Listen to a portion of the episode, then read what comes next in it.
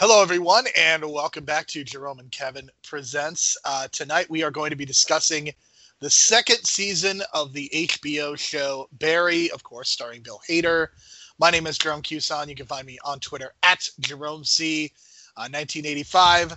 Uh, please leave four or five star reviews on your favorite podcasting platform so people uh, can dis- discover the great work that is going on here on this podcasting network. Uh, that includes, of course, going in back into the archives. Kevin Ford and I have discussed such shows as Veronica Mars, Breaking Bad, Better Call Saul, Halt and Catch Fire. Uh, Kevin on his own has discussed Lost and Adventure Time. And of course, I have been discussing superhero stuff for the last year, and I'm really burned out and don't want to talk about superhero stuff for a long time. Anyway, my co-host, of course, is Kevin Ford. Kevin has uh, been a co-author of many podcasts that I just mentioned, talking about a number of different projects. But tonight, Kevin, we are here to talk about the second and to this point, last season. There will be more of Barry season two. Kevin, are you excited to get into this second season and uh, go over the shenanigans that it, that Bill Hader is uh, putting forth. Most certainly excited. I really enjoyed season one, so I was happy we got into season two right away. And I do feel like I owe a PSA to our listeners, uh, as as I thought. So I just want to let you know it is not the case. Barry is not short for barreled. Okay, Barry not short for barrel. Just just throwing that out there. I mean, why would you ever make that assumption? I've never once in my life heard someone called barreled before. Well, you know, there's Harry short for Harold, so I just figured, you know, Barry short for barreled. What what what what act of sorcery is this? I just wanted to give a PSA to our listeners, Jerome. And you are being judgmental, and I think that's not fair forget uh, you so you're going to give a PSA about a name but you're not going to give a PSA about all the murder and abusive situations that we're going to be discussing over the course of the next hour. I suppose that would have been the right thing to do because Barreled isn't a real name and nobody in the history of the world ever thought that but there's possibly people who would have issues with murder or abuse uh, in situations spousal and otherwise but fine. I, I guess you, your point has been made. Let's let's let's move forward into Barry season two with that disclaimer in mind. All right. So the one thing I will say is, so there are a couple of new characters, but they are not overly important, and we can get into them as we get into uh, the show. So a lot of the cast of characters uh, remain in uh, the same positions that they were from season one. Um, unfortunately, we do, we will be dealing uh, with uh, a pretty important death uh, throughout this second season. But before we get into that, Kevin, I want to point out to you so the first two episodes of the show, they, they did okay in the ratings. They got about 500,000 people. And then there was a dramatic, and when I say dramatic, I'm talking about uh, tripling their audience tripling the audience, which is pretty extraordinary.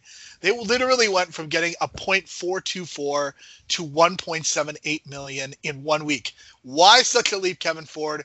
Of course, Game of Thrones final season start started, and I know that that is something that everybody was really happy about. Everybody really loving the final season of Game of Thrones, and then they had this wonderful show to turn into after that it it is it speaks to the power of Game of Thrones in general, but I think it also speaks to what you talked about in Barry season one in that the Sunday nights for HBO was as close to appointment television as we were getting in the streaming digital age.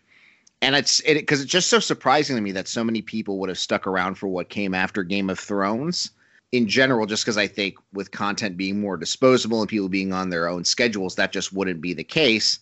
But as we're talking about with Game of Thrones and John Oliver and the other shows that get there, there was a, obviously, as the, the numbers prove it, a real significant bump from being in that time slot and being just attached to Game of Thrones in that way. So that is really remarkable to see that. I, I would have expected some change in viewership and uptick, but that is really astonishing. And there were a couple of other episodes that did over two million people because uh, the the more that they got into that final season, the more that people watched, and it's uh, it's it's pretty fascinating just to think about. Uh, where Barry kind of fits into the pecking order of HBO. It's clearly an important show. They're bringing it back for a season three, perhaps even a season four. Having it air after Game of Thrones, I think, also speaks um, to what they want from this show, and they want it to be a, a significant deal.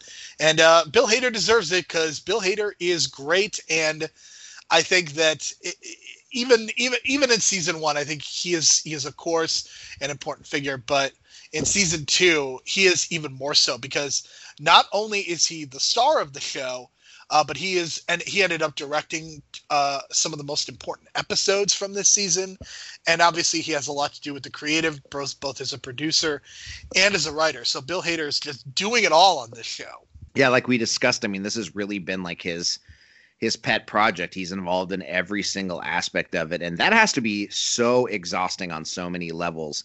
When you're writing episodes, directing episodes, you're the lead actor in the show itself wearing so many hats, I I, I can't even fathom. I, it just it feels like you have to be totally immersed in the show at all times, and being on set for the days when you're directing and acting and writing and all that other stuff has to be just so draining. But I think in a lot of ways it works out because the show's been so good for the for these first two seasons, and I think with Bill Hader, with him being so involved in all aspects of it, I think only the, I just can't imagine aside from being burnt out it, that it wouldn't produce a much better show when you're involved in all stages of it. And the one thing is, is that I would imagine that it is creatively exhausting, but you are in a situation where this is a half hour show. They're doing eight episodes, and I'm sure because of Bill Hader's involvement in so many aspects of the production, that that's why they're only doing eight episodes, 30 minutes a piece. Because it would be, I, I, I would have to imagine doing even eight one hour episodes would be unsustainable at that point. Sure, and I think the comedy genre in and of itself, I think, is much strongest at, at a half hour pace.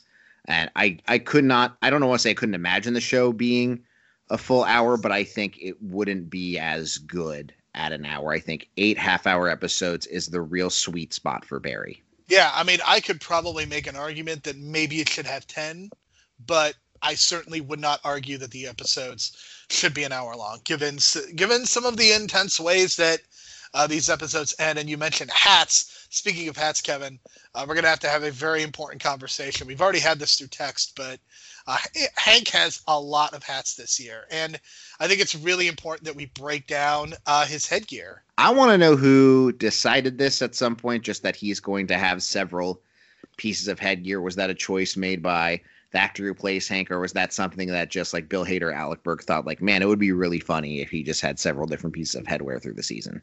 Because this isn't really something that happened during season one, and if it did, maybe I just didn't notice it. But in season two, it is really noticeable that he either has a wig on or he has a hat on. Yeah, it, it's uh, if he did have certain hats in season one, they went unnoticed, but with at least five different head headwear pieces in season two across eight episodes, you definitely noticed. All right, let's get into the season itself. So the first episode is not directed by Bill Hader, but it is directed by somebody else who has kind of made a name for themselves in recent years, directing episodes of Barry and Atlanta. Hiro Murai, Kevin, I don't know if that name is familiar to you, but uh, he direct he's directed some of the very best episodes of Atlanta, and uh, he's a very good director that I believe is going to get a feature of his own at some point. Uh, but he is very good.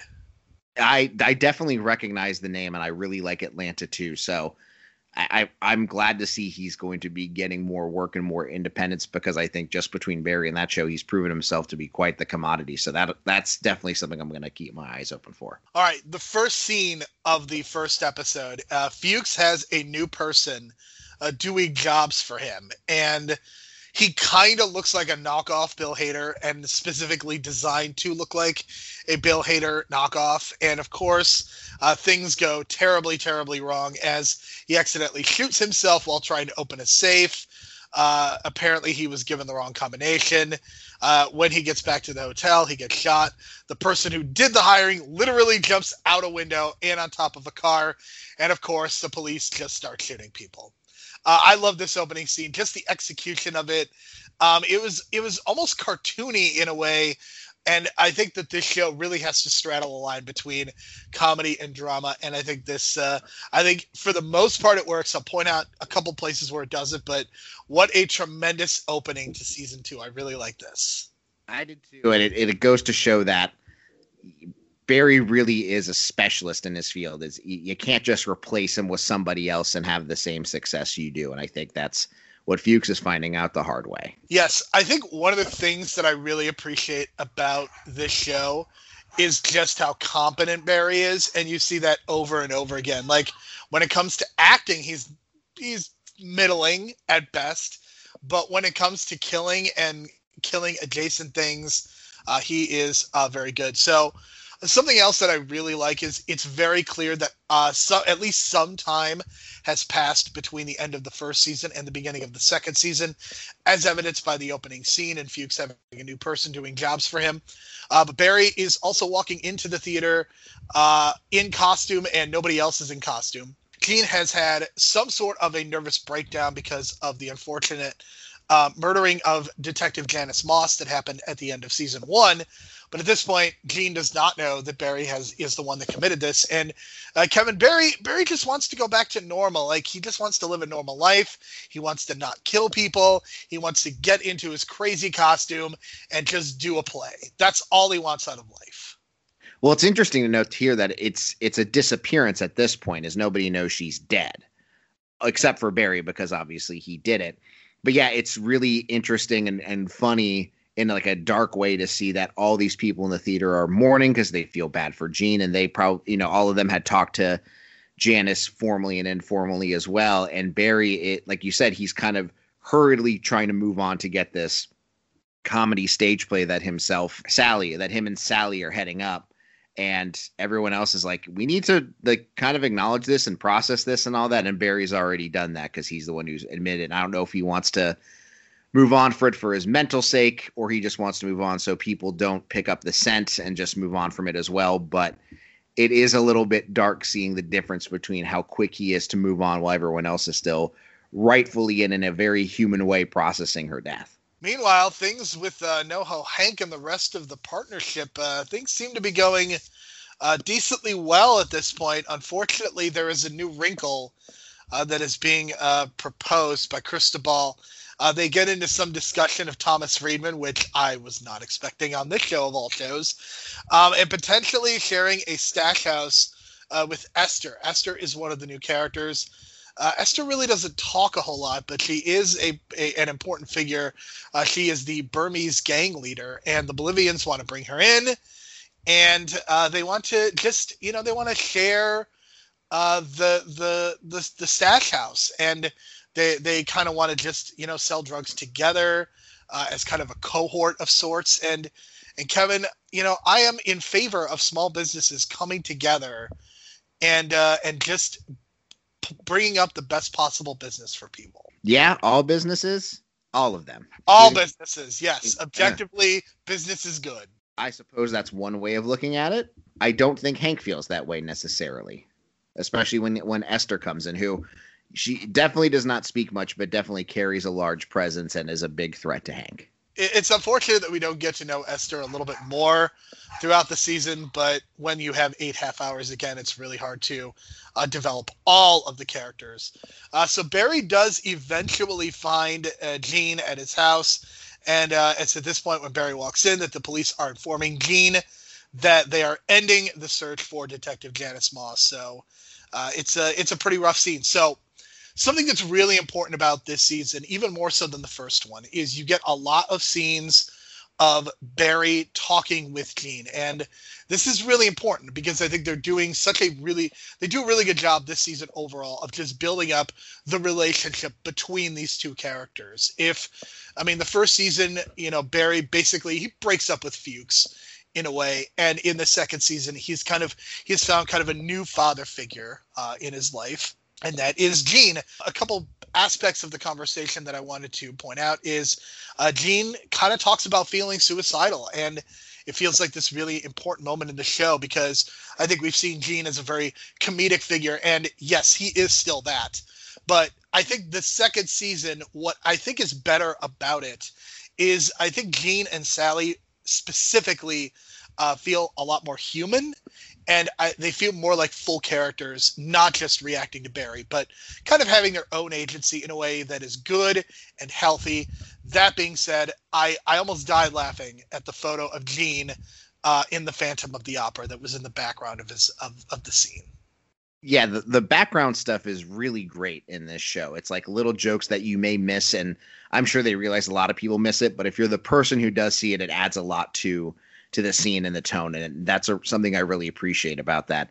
And I'm I'm also in agreement with them giving more agency and making more robust characters out of Sally and Gene in this season because we talked about at the very beginning of this how there aren't a ton of new characters in the season, and I think what they decided on was instead of adding more characters was giving more characters that we'd already seen in season one more to do or just fleshing out their backgrounds and making them more whole and i'm all in favor of that choice. And i think it really helped specifically sally and gene in this as well. And even later dedicating a whole episode to barry and fuchs's relationship was really great too. A, a bit of a bold choice but i think a really good one. And i think that that's at least just as a viewer, as a fan of the show, that's I without knowing it, that's really what I wanted a season two, and that's what we got. So the Chechnyans are not happy that Hank did not really go after Goran's killer, uh, so they sent him a bullet. And you've heard of Chekhov's gun, Kevin. This is uh, the Chechen's bullet. Yeah, good a good placement here for what's coming. Circle back to it at the very end of the season. So we uh, we return to the theater, and uh, Bill Hader using a British accent need I need I say more? It's just I don't even know what to say. I, I think that one of the hardest things that that you can do is to have to fake being a bad actor. And Bill Hader's British accent is just so bad uh, when they're when they're at the store. It's it I don't know, man. Like it just it just killed me. I want to hear all these stories of the people in this show who are doing these acting bits and are purposely being bad how much of that is drawn from real experience or how much of that is drawn from seeing peers who never made it or whatever that they drew upon witnessing other bad experiences and bad accents and stuff that's something i would love to hear about i mean i can imagine going into a retail store or even a restaurant in los angeles and having to p- deal with people who are always quote unquote on like like what barry is doing here i yes. could i could see that and i think it would drive me insane yeah, it's like I'm going to try on this persona today, or I'm going to try this on the next day. And it's like, okay, I see what you're trying to do, but like you're at work, you're at a retail store, you're a or a bartender or a server. Like this is not your opportunity to try on a character or something like that. You that's not what this is for. But m- maybe just the atmosphere of Los Angeles, it's like just weirdly expected. But yeah, that would drive me insane, especially if I'm uh if if I'm his coworker who is British watching him do this, uh, Sasha, uh, how you would not be like offended or just kind of like tilting your head, being like, "Really, we're doing this? We're do we're not only doing this, we're doing this when I'm in the store at the same time." Uh, for sure, and of course, Sasha is very unhappy uh, with Barry for using a British accent because she's British, uh, but she jokes at one point that she would never play an Australian. Is that something? Is that a British Australian thing, or is that an in joke from The Good Place? I couldn't quite decide. I think it's an in joke from the good place because I remember hearing an interview with Hugh Grant how he was good friends with Nicole Kidman. He talks about how British people and Australians tend to get along pretty well. So I don't think it's necessarily a rivalry between the two groups, but I think an in joke to the good place, a nice wink and nod. It's again one of those things. If you don't know, you don't know, but if you do know, it's a fun little thing to to to notice. And of course, that actor was prominently in The Good Place, specifically the season when uh, they spent a number of episodes in Australia. Uh, so we get Hank showing up in the first of his many disguises, Kevin. And uh, I'm not gonna lie, this uh, the the wig that he was wearing did not fool me at all. Uh, but Hank makes it clear that he wants Barry to murder Esther. Barry calls him a fucking idiot, which I totally understand, given that he's wearing the wig, uh, and Barry turns him down. So, uh, v- very clearly going for some comedy here with Hank in the in in that wig, and the relationship between Barry and Hank is is very fraught, obviously, because Hank seems to have a lot of respect for Barry, but Barry is not reciprocative of that in any conceivable way. So uh, yeah, this their relationship is is definitely it's entertaining because just there is such a clear conflict because Barry uh, ne- Barry never wants to do what Hank wants him to do. I think maybe my the the thing I dislike most about season two is anything with Hank that doesn't involve Barry. just something about the, the the and the Bolivians like being involved with each other isn't of great interest. There's some good Hank moments there, and, and it feels like they had this separate thing for Barry where he couldn't be tied to Hank all the time, but Hank was just so amusing that they need him to come back. So they need something to kind of fill Hank's time while Barry was doing other stuff.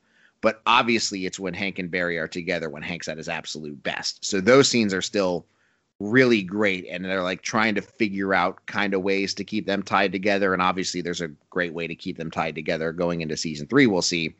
But yeah, that's when he's at his best, and just the fact that he thinks his wig is such an amazing disguise that Barry wouldn't recognize him is is such great humor. But I but definitely the bottom of his headwear in season two. Yes, uh, we will talk more about that headwear as we go along. So Fuchs is uh, now being interrogated uh, by the police. I, I love the fact that he makes a direct law and order reference in front of them. And Kevin, I have to be honest. Look, I'm not a, a huge fan of the police, but if I were to be interrogated by the police, I cannot imagine a scenario where I make a reference to the show Law and Order or Chicago PD or any other cop show because I feel like it would just piss them off. And of course, this pays off with Fuchs saying that he is not going to give the police his DNA. They just take his DNA from a coke can and he doesn't realize. Uh, a great comedic moment with, uh, again, stuff happening in the background. Very good stuff. I mean, how many people do you think are out there who think because they watch so many crime procedurals that they're like detective experts or even like medical experts from watching ER and stuff. Like I have to imagine those people even worse going to a doctor's and thinking you know something because it's something you read on Facebook or whatever. I mean, I'm sure those people have to deal with this crap all the time. Even if even somebody who's supposedly supposed to be this crime genius or what have you, and Fuchs being like, "Well, I watched Law and Order, so this, that, or the other," feels unfortunately very real to life. That is uh, that is definitely plausible. So we go back to the theater now. Barry uh, tries giving a motivational speech, and boy, is he he is not good at it. He's not a talker, and that becomes very evident in this scene. Gene does roll back into the theater, decides to cancel the show, but will not give anyone a refund. And uh, Kevin, I have to be, I have to be honest that when he did this, I was like, what, what, why, why is he a wrestling promoter now, not giving out refunds? I mean, that's that's how this came across to me. There are those funny moments where as you feel bad for Gene, and we do, and that doesn't change.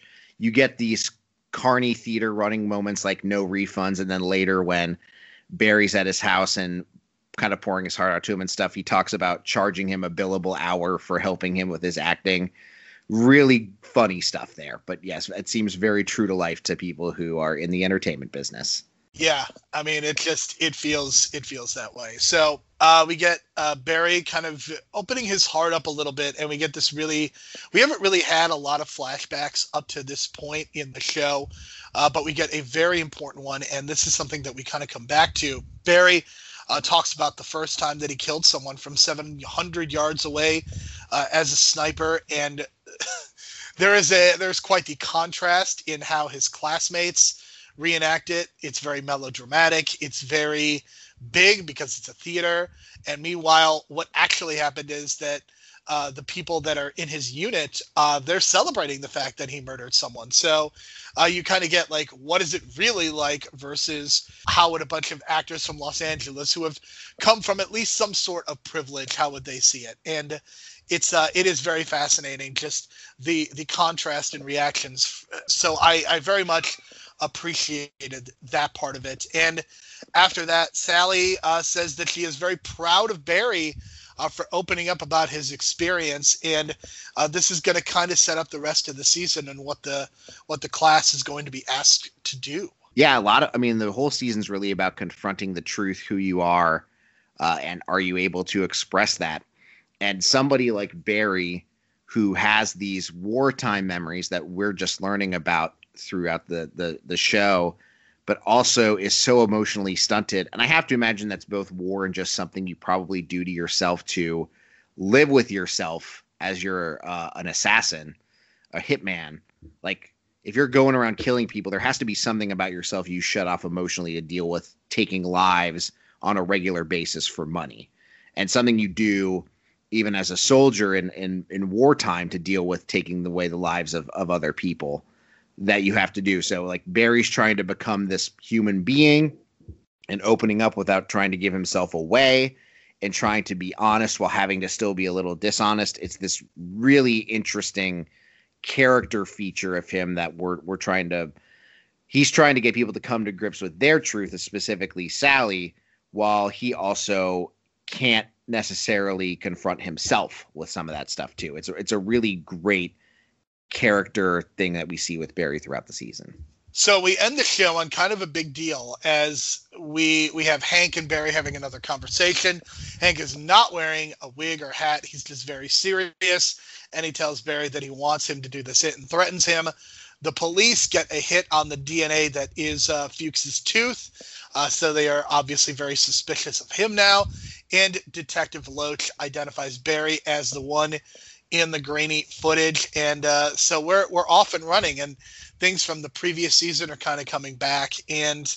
Uh, we've got some new directions to go into, Kevin. So, uh, a very good first episode of the season. Yeah, we're continuing the theme with really strong cliffhangers, and uh, like the, the Hank scene really worked for me because this was kind of like no more fucking around, no humor to this scene. It was really Hank being serious, and like the first time you realize, like, oh right, he's a very deadly person, and although he views Barry as a friend, when it comes down to it, there's a business arrangement there, and uh, if Barry's trying to blow him off or not work with him, he's going to confront him and make his life could make his life a uh, very, very hard to live if he wanted to. So between that and then uh, Loach discovering that Barry was the one in the grainy footage. Hell of a way to end episode one. As we get into episode two, Barry is flashing back to his very first kill again. Uh, while he is in the car with Hank. And uh, these two have uh, quite the conversations about how bullets work, uh, which was which I was tremendously amused by. Uh, Barry asks a really important question. He asks about e- being evil, while Hank is just hungry. Well, I love that Hank completely misinterprets the tone of the question. He's like, "Oh my gosh, yes, Barry, you're you are evil. You're the most evil person I know. Do do I not tell you that enough?" Because in his mind, in his world, being evil is something to aspire to. And in Barry, he just really wants to to convince himself he's not an evil person. Hear other people tell him that to help with continuing to tell himself he is not an evil person. Yeah, so another another great Barry and Hank scene uh, to open the show. And uh, meanwhile, Detective Loach is doing one of the most human things that you can do, and that is uh, Facebook stalking his ex. And uh, he eventually makes a decision, Kevin, uh, that I don't know that any sane person would make. He decides to go to Cleveland by himself. Yeah, I've been to Cleveland, but not by myself. Can't say I've done that. Would not recommend. No, I don't think so. I mean, it's Cleveland. What what good things are in Cleveland? Uh, Melt is very good. Rock and Roll Hall of Fame was pretty fun. Uh, I have never been to the Indians uh, baseball stadium. I don't know if it's nice. I, I have you been there? I have been to the Cleveland uh, baseball team stadium. Is it nice? It's a it's a very nice stadium. Uh, the downtown area, in fact, has uh, definitely gotten an up- upgrade over the last few years, and uh, yeah, they, they have some interesting bars there. The Harry Buffalo, the Winking Lizard. So you're very kind of niche, like hipster bars. I mean, I don't even know if hipster is the right word, but like th- those bars that are near sports stadiums and are clearly going for that kind of clientele. Well, now, like Hank, I'm getting hungry. So thanks a lot. You, you, you're absolutely welcome. Uh, so let's get back into the show. So Barry Bill Hader has some wonderful facial expressions throughout the both seasons, but in season two in particular, just some Hall of Fame looks on his face. Talk about Kevin, the look on his face when he walks in and sees all of these people re-experiencing their traumas and trying to trying to find their truths. It's it's genuinely tremendous. It, it's just such an interesting like interpret like what is my trauma? It's like bulimia or a twin dying in the womb or your father like you think your father was kidnapped by aliens. And yes those are all various versions of trauma. But when you put it next to the scale of what barry's been through it, it that's where the comedy lies. I mean they're they're basically children. And gene has a great line what if we thought about ourselves? which is just chef's kiss perfect. I mean there have been a lot of solid los angeles shows but I think what makes this show so good it is that it is it is capturing a very specific kind of person that lives in Los Angeles who they are struggling to be an actor, but there's just that hint of a lack of self-awareness, a certain amount of selfishness, but they're not they're not necessarily terrible people. Like they're not they're not killing people, of course. They're not they're not actively bad, but when you put like when you put it within the context of this show and what Barry is trying to do, they just come across as being very superficial. And it's a very good dynamic for the show because it makes, even though Barry is a murderer, it makes him seem like less of a monster because he's actually trying to tell some sort of truth. Right. In some ways, he's not human because he's so emotionally stunted, but he seems more human than these very superficial people where these little things that are so big in their in their lives in the microcosm of their acting world are like such nothing to regular people. Eh, they're they're living these pretty good cushy lives and they don't realize that like so many things are so and, and I think that's maybe exasperated by being an actor where small things that go bad are overly blown because their lives are so filled with drama in so many ways like manufactured drama.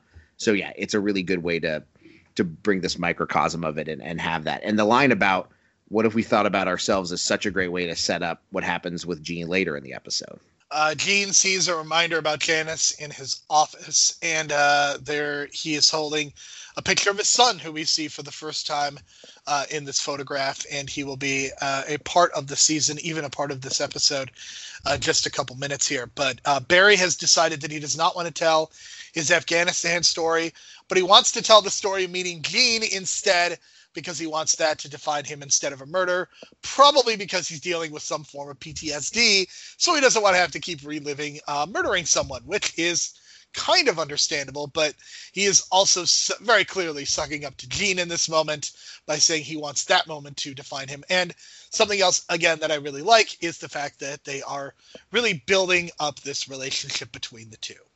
Right. That that's that's the big key takeaway is Gene is pretty fixated on him doing this scene and revealing his truth until the scene becomes about him. And the superficiality of it being about Gene makes Gene immediately say, Yes, let's make that your scene because it's all about him. Uh, so on the other side, we have Sally meeting with her agents, and it's very clear that in between season one and season two, that she has been getting some acting jobs, perhaps guest spots on TV shows, uh, some time in commercials. So she is having some level of success based on uh, the reel that she is uh, she is in. So what happens is that she watches her own reel. Uh, and Kevin, I, I have to point this out because there is uh was there anyone familiar in this reel that you noticed? Oh, there sure was. Mr. Patrick Fabian from Better Call Saul in a, a show where she plays an alien for a scene it is very prominent and it was a nice Leo DiCaprio pointing to the television moment for myself. Yes, uh, Patrick Fabian, not only in Better Call Saul, but also was, of course, in Veronica Mars. So it all comes full circle. That's right. He was in Veronica Mars. I forget that. Uh, he certainly he certainly was. Uh, so we also uh, Sally is complaining about some of the roles that she's being offered and given. Talks about not being weak, not talks about not being weak, uh, and at one point leaving a very shitty marriage, which. Um, it, you know, it is a courageous thing to do, and I think sometimes things get bogged down in the details. Uh, but like what she is able to do, I think that again, giving her a lot more agency, and yes, she is still she is still lacking in self awareness when she says the line, I will never be with a violent man again. But the thing that I, I think there is a difference in the way that they portray Sally in season one versus season two. In season one, I think that she's almost a little too selfish at times, and I think that it kind of hurts the character. But here, I think they do a really good job of balancing out. Yes, they give her this story of being abused, but they also show her having some strength by being able to walk away uh, from that situation in, a, in at least a somewhat healthy manner. And she is also trying to get out of just being a quote unquote generic blonde, which is very much what I think they're going for with Sally and the kind of ways that she's being portrayed. Like she's fallen into the trap of just being the wife, the secretary, that kind of thing. And like she is trying to fight that. So I really, really like what they are doing with Sally compared to season one. Yes, I agree with that too. And like Sally in, in season one came off as like the worst parts of Britta and community. Like felt like she was the smartest one in the room all the time. felt like she was the best. She was destined to be great, and just uh, like constantly just like nervous and wondering what it would be like to make it. And now it's interesting to see because in some respects she's made it in that she's getting work in Hollywood. I think you can tell that's maybe mellowed her out because now she has a consistent agent. She's getting consistent work. But the reel kind of makes her realize, like, yeah, I'm getting work and this is, you know, paying bills and such, but it's not the the meaty, artsy stuff that I think that she really ends up realizing that's what she's striving for in Hollywood. And it doesn't make her revert back to her season one self, thankfully, but it makes her it's so interesting to see like I think people always have this this image in their head. Doesn't matter where you are. Like if I just get this job, I'll be happier, I'll be successful, or this or that.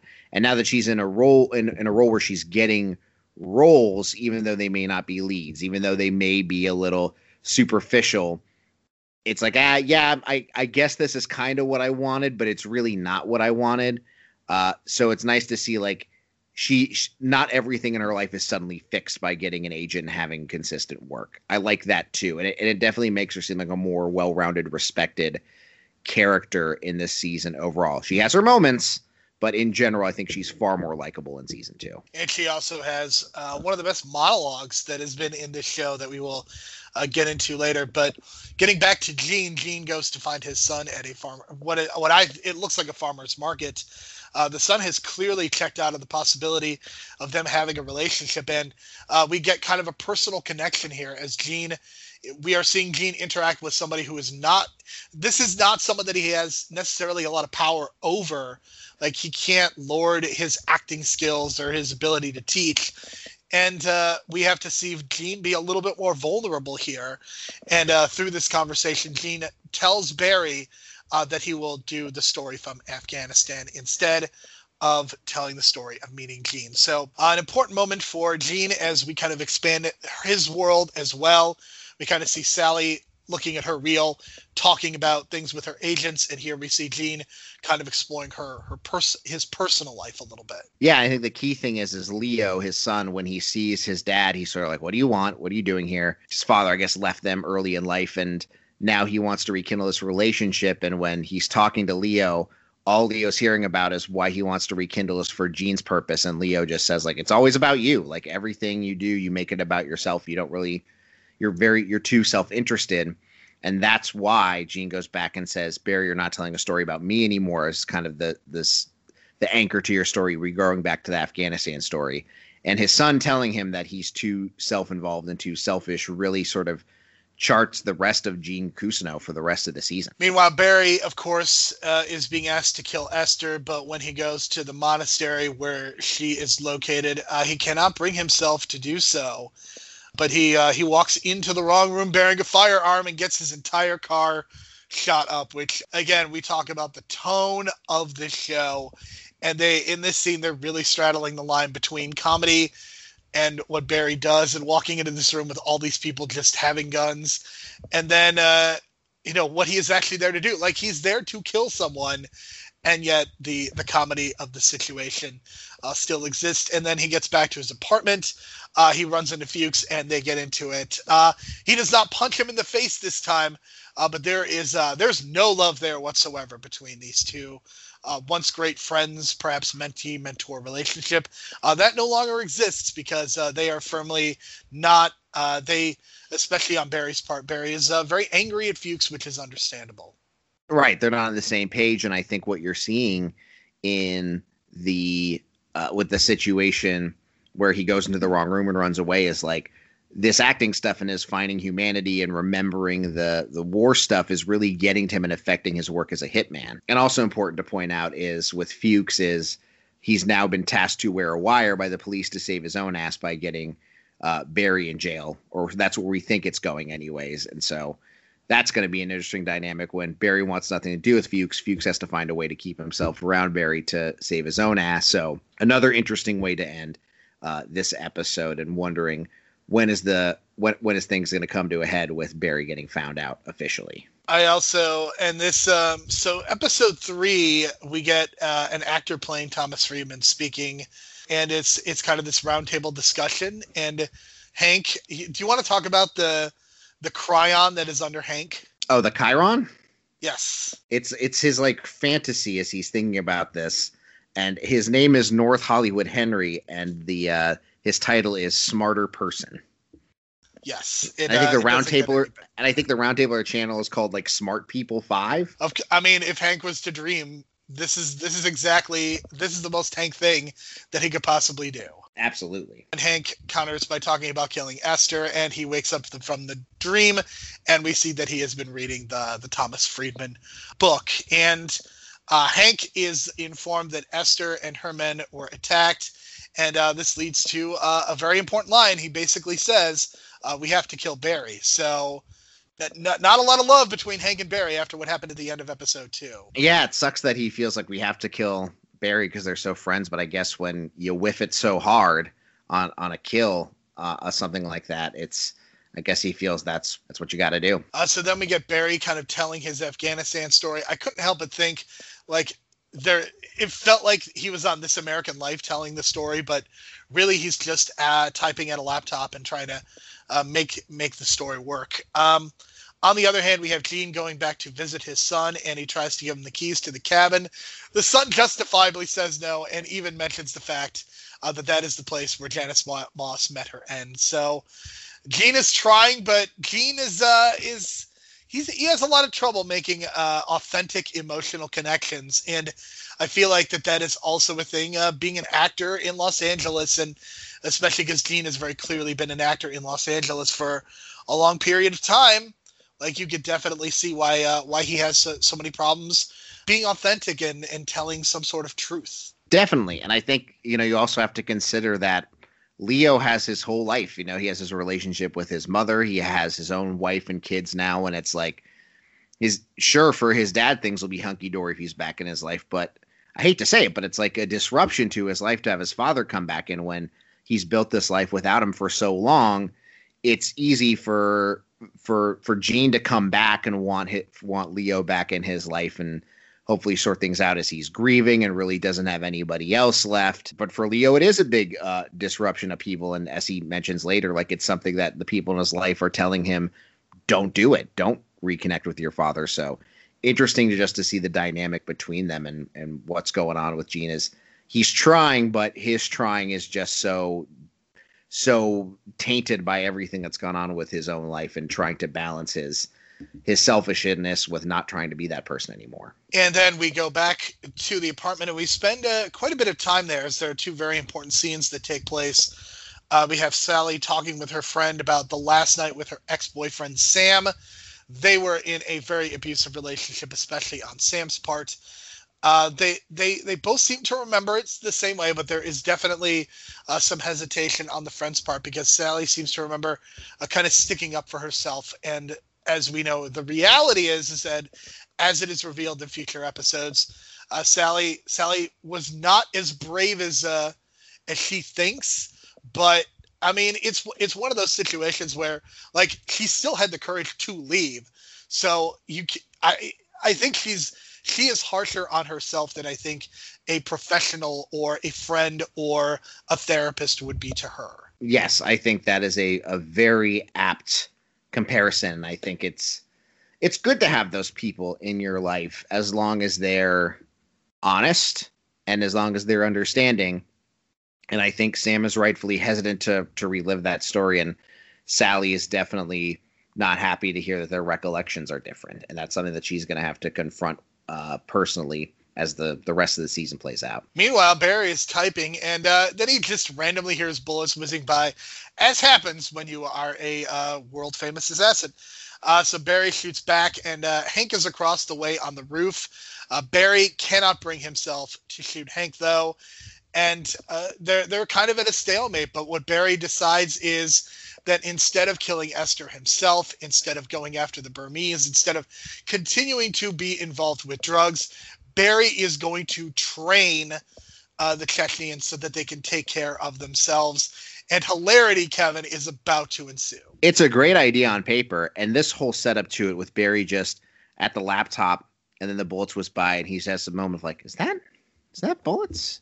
And then he has to duck and go under his mattress for that, and then he shoots back at them and the whole scene with Hank as uh his comrade is bleeding and he doesn't care. So funny, just such a perfect way to show how Barry thinks, uh, or I'm sorry, Hank thinks of Barry as such a good friend that he doesn't even care that his his colleague has been shot in the arm and is in deep pain, and even make gets him up and dancing when Barry agrees to train his people. Also awesome, just such. Anytime you get Barry and Hank together, I'm I'm gonna love it. And I love how Barry gets very self conscious when they're like hugging on the roof and stuff or dancing. He's like, people are watching us, and there's bullets involved, so there's all this, and and even like when Sally's on the the video call with her friend and talking, and then Barry just in the background quickly goes by with a gun and nobody notices or says anything. It's it's it's so wonderful. Barry does that a couple of other times this season, and I'm waiting for the moment when somebody actually sees him. I don't know if I, I really hope that there's a payoff to that. yeah, because it, it, harkens back to season one where Sally doesn't realize that Janice and the the Chechnyan that was about to kill her fighting outside her car. She's loudly listening to music and texting about getting to do uh, the lead role in uh, in the production at the theater. It, it some yeah, there's hopefully there's some sort of payoff in somewhere down the line of that. I mean, Sally walks into the shot up bedroom, doesn't notice kind of the feathers and the and the debris that is everywhere, but is only focusing on herself and her story. And that is it's a very Sally thing to do. She is just kind of an oblivious person, but I don't think she's she's not being mean or actively bad or anything but there's uh, there's definitely uh, a lack of self awareness in this moment that we see. I think that's almost perfect for Barry to go and hiding against a group of people who are just self-absorbed in their work and and trying to make it as actors and actresses. It makes it easier to hide amongst a group like that. That's really only thinking about themselves. Uh, so Fuchs and uh, Detective Loesch, uh, they are they're trying to get Barry to confess uh, to the murder of Detective Moss. Uh, so we see them practicing, and it's a it's just a fun way to get Stephen Root in a scene for a few minutes, and uh, that's that's really all you need. Otherwise, uh, we get Barry training the potential assassins, and there is a there's a discussion about whether they need a translator. I mean, it's it's it's just it's great. This scene is great. Barry watching them shooting guns, and they all suck. The look on Barry's face when he's watching them is is one of the great joys of life because it's this look of what am I doing? It's disappointment. It's it's boredom. It's it's everything, Kevin. I love Bill Hader's facial expressions in this show are fantastic. Well, it's so funny because I feel like he doesn't do anything, but just him being there is enough to make Hank and the rest of them very happy. Certainly, uh, they they do, and uh, there is one person. One of them can shoot. Do they ever give this person a name? I don't think so. But there is there is one there is one character of the Chechnyans who can actually shoot. They do not assign him a name, but he is somebody that plays an important role throughout the rest of the season. And I'm not going to say he gets his own story, but he is definitely somebody that is a little bit more prominently featured than almost any of the other Chechnyans. So uh, everyone celebrates the fact that one of them can shoot. And really, all it's going to take is one. I mean, if Barry, as one man, can take out uh, take out so many people. Surely this guy will do just as good a work, right? Uh, uh maybe not, but uh, something. Speaking of work, uh, we get a little insight into what uh, people actually think of Barry as Sasha lies about needing someone to cover her, and then she calls him a jarhead. And my favorite part of this is that she apologizes and that it is never brought up between the two again. And i kind of i kind of appreciate the fact that they don't bring it up because it's just it's a real it's a real insight into maybe what they actually think of barry. Maybe some jealousy maybe some frustration and anger at him for for kind of being a tryhard. That's that's the impression that i get in in that moment yeah, I do think it's funny he doesn't bring it up because I think Barry's just like the less interaction I have, the better because it means less opportunities for me to blow my cover or what have you. And I also think like that that has happened in my life where like I try to make sure now if I'm texting somebody something negative about somebody else, I will like check the the to line who I'm sending it to over and over again to make sure I don't make that mistake. So when you're saying terrible things about me, you're making sure that you're texting somebody else and not me. Yeah. I mean, I would never do that, Jerome. No, certain no. No, certainly. Hold on, I gotta check. I gotta check my phone real quick. anyway, I'm gonna I'm gonna uh, we get Fuchs coming into a store and telling Barry about giving entertainment and uh, and not necessarily the truth. So Fuchs does uh, kind of does not want Barry to uh, kind of tell uh, the actual truth. And the Fuchs and Barry in this moment when they're in the store as uh, as Barry is covering for Sasha, they admit they miss each other and uh, they hug it out in episode three. Uh, kind of a kind of a nice moment between uh, the two of them. Unfortunately, it's uh, it's not going to last very long. When Barry returns to the theater to give his new version of the monologue, it uh, it echoes Braveheart and Gene and the others uh, in the fake scene. Uh, they uh, they they kind of mock him for for for doing this. And uh, what a movie to make fun of it. What a person to make fun of. Mel Gibson and Braveheart. Hashtag problematic.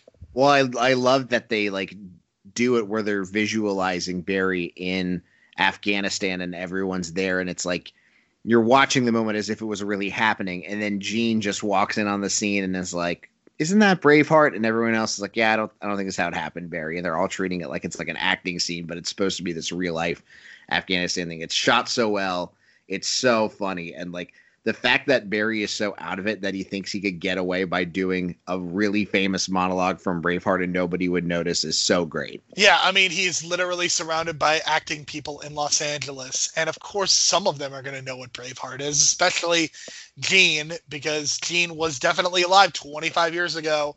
Uh, for that. So uh, uh, a really tremendous moment. So Gene then tells Barry to find his inner darkness as he is the one that is asked to play Sally's ex-boyfriend. Now, just so so I have some notes, Kevin, about about this. Barry and Sally are dating and they're in an acting class together and now you're asking Barry to play an abusive ex of Sally. Like aside from all of Barry's other issues that he is having, this uh, this does not seem like a very intelligent move uh, to put these two people together in a scene like this when they're actually dating. And I can see how people would think the opposite. Like, well, it's somebody she feels comfortable with and someone who's going to be delicate to the situation because of that, so he'd be the best person for the role. But yeah, doesn't seem like the best and wisest decision. Barry, of course, is very uncomfortable with the scene because, as much as he is violent, he's not really violent against people that he knows, as far as we know. Uh, so, both in what he has to say and what he has to do, he is very uncomfortable and cannot bring himself to choke Sally out. Uh, so, they end up both going outside, and that is where they find Sally's ex boyfriend, Sam. Sam is just there as both of them are outside, and that is how the episode ends where we get to see what a schlub Sally's ex looks like. And and I don't know about you, but as soon as I saw him, I'm like, this motherfucker's dead. I I definitely can see the argument that that he would die. I I don't know. I was kind of dubious of that because I feel like it's one of those things where on the surface it's like yes, of course, Barry is going to kill this person. But then I think once you think about it a little bit more, and that's even aside from knowing, like knowing what Barry is trying to do, like having him kill one of Sally's exes, like that feels like a bridge too far. Maybe, but I think that also shows that like that's how Barry solves problems. Is there's not talking, there's not working things out. It's this guy's a dick, he's dead. Like that's it. That's that, that's like the brain process, like a weird one to one thing with Barry is a lot of these solutions are solved by by killing, and in some cases that has to be the solution to either keep himself from going to prison forever or what have you. But I think it's like this is where it comes into his dark emotions and stuff, where it's just like this guy hurt somebody I love, they have to be killed. That's where my brain went. But you're right. If you that so that's my instant gut reaction. But yeah, as you put more thought into it, you're like this. There's too many problems that would come up and too many holes to fill if he did kill him. Yes, the holes that are in his body because of all the bullets, right? Well, he just needs some super glue, and that's fine. I see what you did there, and we'll uh, we'll get to that in uh, in a few minutes. Uh, let's talk about episode four. This the beginning of episode four feels very sitcommy as Sam, Sally, and Barry are eating uh, a very awkward dinner. Um, and Barry and Sally, they can't really agree on what the scene is because it's tough to tell whether they're trying to lie or whether they're trying to not lie and be truthful. But basically, uh, they they are trying to get across what the scene is. And uh, Barry is very clearly not a fan of Sam, as you might imagine, uh, given what Sally has said about Sam. And you know, it's one of those things where Barry, like the the hero instincts are, are kicking in here, and uh, he very clearly just wants to murder him. I feel like if this were a different show, they would have him like fantasizing about how he was going to kill him. But I'm almost glad they didn't do that because then I think it would it would kind of cross the line at that point. Yeah, it would have. But I also like that like Barry isn't even listening to him. Is just like he's so fuming that he can't even hear what Sam is is talking about and I think Barry and Barry mentioned this later in his head. He's like, "What the fuck? Like you told him off and said you didn't want to ever see him again, and now here we are, like having dinner with him, like everything's fine. Like what? What the hell is this? Like why are we subjecting ourselves to this crap?" So Loesch and Fuchs are planning to get Barry to finally admit uh, to his uh, his various crimes. So that's what's going on there. Kind of a continuation of what's been going on in previous episodes. Uh, meanwhile, when Sally and Barry are are kind of in the dressing room after uh, kind of the the dinner, Sally reveals that she never actually told Sam off, and Barry tries to rightfully console her because she did still uh, leave the situation, which is ultimately what matters the most. Like whether he was asleep or not is irrelevant. Like the fact that she was still able to do it um, speaks to her strength, I think, and uh, then Sam invites Sally to his hotel room after seeing Sally practice her monologue, uh, and Barry tells him to leave. So there's a lot going on here as uh, Sally is kind of working on practicing the monologue. Sam, it's, I mean, it's shot like a horror movie basically, where we see Sam just kind of standing there watching her do it. She can't see him, but he can see her. And uh, when he invites her to the hotel room, I, I wasn't concerned that she was going to die but definitely concerned that something uh, pretty serious was going to happen because it's very clear that uh, he is not a fan of what's going on, and we know that Barry's a murderer, so some things were clearly going to go down. Yeah, something was going to go down. I'm glad that like she didn't see him or anything like that. I think that's that's a that's either a payoff that never happens or has to be like way down the line for this show. But it, I you know it goes to show that like if you're not careful, like someone someone you really care about could have been caught in the line of fire there, and that would have been a nightmare for everybody. So at this point, we get Barry blatantly walking out with a gun and loading it while his roommates are doing VR. God, this scene, I don't know why I was laughing for so long after watching this scene, but just the idea that he is that he keeps doing this and keeps not getting seen just amuses me to no end. The obliviousness is really great. For sure. So at the hotel, Sam gets mad and I think that he uses a lot of the language that you would hear uh, from an abuser uh, in this situation. Basically, he says that she is just doing this for attention and nothing else. And when a woman doesn't want you to do what she what you want her to do, Kevin, what do you do? You call her a bitch. And that is exactly what he does here. Barry nearly walks in and shoots Sally right in the face but instead he goes into a car and just screams out uh, his frustration. So uh, the scene with Sam and Sally was intense, but I am I'm I'm very glad that they did not go in the direction where he beat her or something because I don't know. Like again, this is a show about murder, but for some reason that feels like it crosses a very specific line, and I can't quite put my finger on it. I I agree with you, and I I kind of messed up. I was this is kind of the scene I was talking about when you mentioned the other scene about the hotel before, so I got my wires crossed there. But yes, I think this this spousal abuse would have felt all wrong in this. I don't think there's ever a really situation where it feels right to be completely honest with you, but here it would have felt really off track and almost I don't want to say lazy, but it also just would have seemed too predictable in a way that that's would have been and like if Sam had beaten Sally and Barry didn't kill Sam, that would have felt very off. So I think, and if they so if they weren't going to kill him, they couldn't have done that too. And I think him like punching the wall next to her head kind of gets across the same level of aggression and hostility that was going on from him in this scene too. And like the think about how this could ruin my life that I've built for myself if you do this monologue. So I think they got across what they needed to without having to cross that line. And I think that was it was perfectly executed there uh, and I'm really glad that again Sally didn't see him, Sam didn't see him, and he had the moment of like, oh shit, and then he ran away and just like, obviously he was very frustrated with everything. It, it's such a good scene in a lot of ways, but it could have gone way hard in the other direction and been way too dark. We get another really good scene in this episode as Barry goes to talk to Gene kind of about what happened. Um, and they have, I think, what is a pretty powerful conversation as Gene uh, says that people can change their nature. And Barry kind of gets into not just what happened in Afghanistan in that one incident that we've seen a number of times, but specifically uh, what happened when Barry killed a civilian. I put I put on accident, even though he very clearly meant to do it. But it's it's basically a situation where Barry snapped and uh, and killed a civilian, and that is, I mean, that is a war crime. That is something that is just so horrendous and horrific.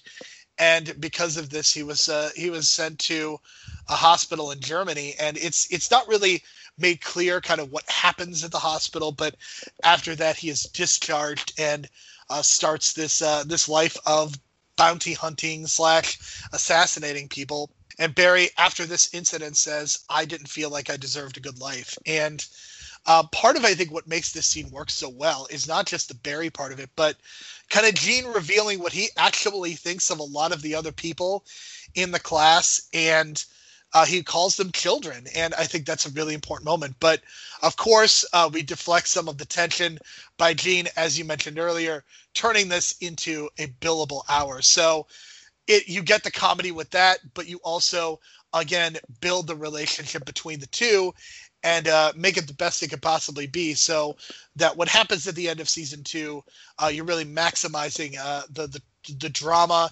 and maximizing uh, the hurt that is going to come uh, because these two have built up their relationship so much. That, and I also think what great moment with it too is after uh, Gene hears the story, he's like, Barry, thank you so much for sharing that story with me. I'm glad you could trust me. Never tell that story to anyone else ever again. Just realizing how horrific it is to hear him get away with murder, even in the the fog of war, as they put it. He's just like, yeah, you really I shouldn't have heard that. I'm glad I heard it, I guess, but please never tell that again. But yeah, great, great relationship building between the two of them, and, and a perfect way to to to kind of change everything. How Gene feels about Barry and Barry about Gene. So after this, Barry goes to see Fuchs and talks about moving on from those events, and he he unwittingly admits everything to Loach, and Loach hears everything.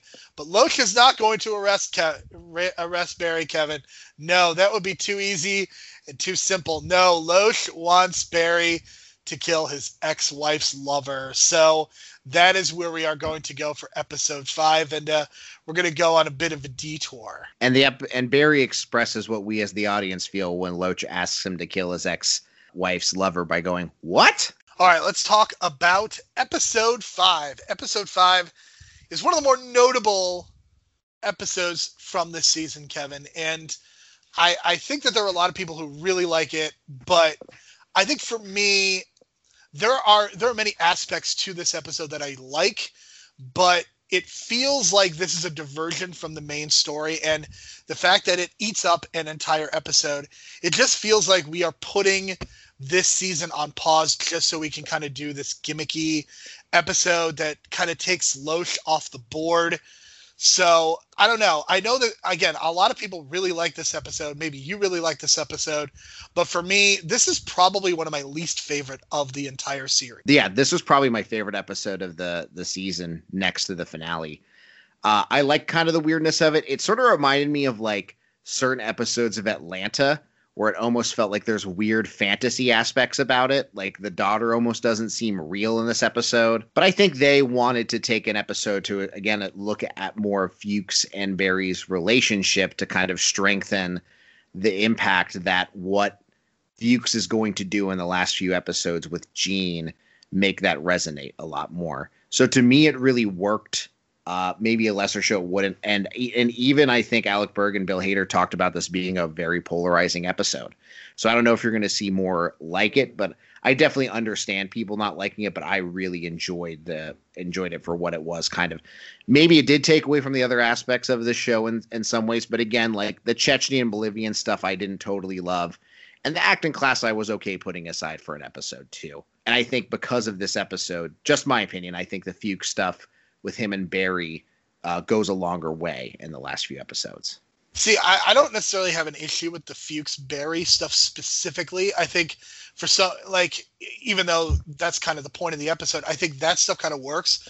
But it's it's the Barry stuff with with Ronnie and with Lily that I just think it it takes a long time to get through some of those scenes, and it does it it does cross the line into feeling very gimmicky. And again, there are parts of it that do work. Like I love the mask and the headgear that Barry is wearing, both because it's really funny that he would wear that, and also it's a great way to hide the fact that they can use stunt doubles uh, for some of the action scenes because there is a there's some pretty intense action going on throughout this episode, and I think even some of that it it doesn't it doesn't not work in total but I, I just think that I don't know. It just it felt like the stuff with Ronnie and with Lily. This did not feel like it should have taken an, an entire episode. I don't know about you, but that's that's kind of where it was like, all right, let's let's let's keep it going. Especially when Lily is just sitting on the roof and she becomes feral in a way. And I agree with you that yes, I think it works on Atlanta, but I think Atlanta Atlanta is even less of a grounded show than Barry is. And Barry certainly it feels at times feels heightened. But I think this is tonally where it, it kind of crossed over into just being too much of a cartoon. Yeah, very specific. I was thinking about the Atlanta episode that ends with like the invisible car outside of the the club, like hitting people. Like that was so weird. Like it felt very cartoony. You're right. Like I could see this not taking up a whole episode and maybe throwing some other stuff in there, and or maybe it just needed more Fuchs and Barry stuff. Like if they had just, uh, like I think maybe Ronnie coming back in the grocery store and like Lily just popping up again and again was a bit much uh, if they kind of at the beginning and then moved on, it was just Fuchs and Barry. It may have worked a little bit better, but in general, I just thought it. it I liked. I liked the. Um, what's the word I'm looking for? I like the effort, and I like that they kind of took a chance on episode here. I don't know if they'll do it again, but I did appreciate it from that aspect. So the the important notes to take away from this episode is that Ronnie does indeed get killed, but he does not. At first, he uh, he gets a busted wind, windpipe in the fight, so he's wheezing. And I, I do have to say, I I would I love the ending scene. So the ending scene I think is the best part because Barry walks into this store.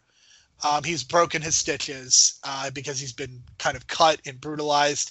So he walks into this store, and this LeAnn Rimes song is playing. I don't know what song it is, but it's just the perfect ambiance for what's about to take place. And he hears the wheezing, and that's how you know that Ronnie's back.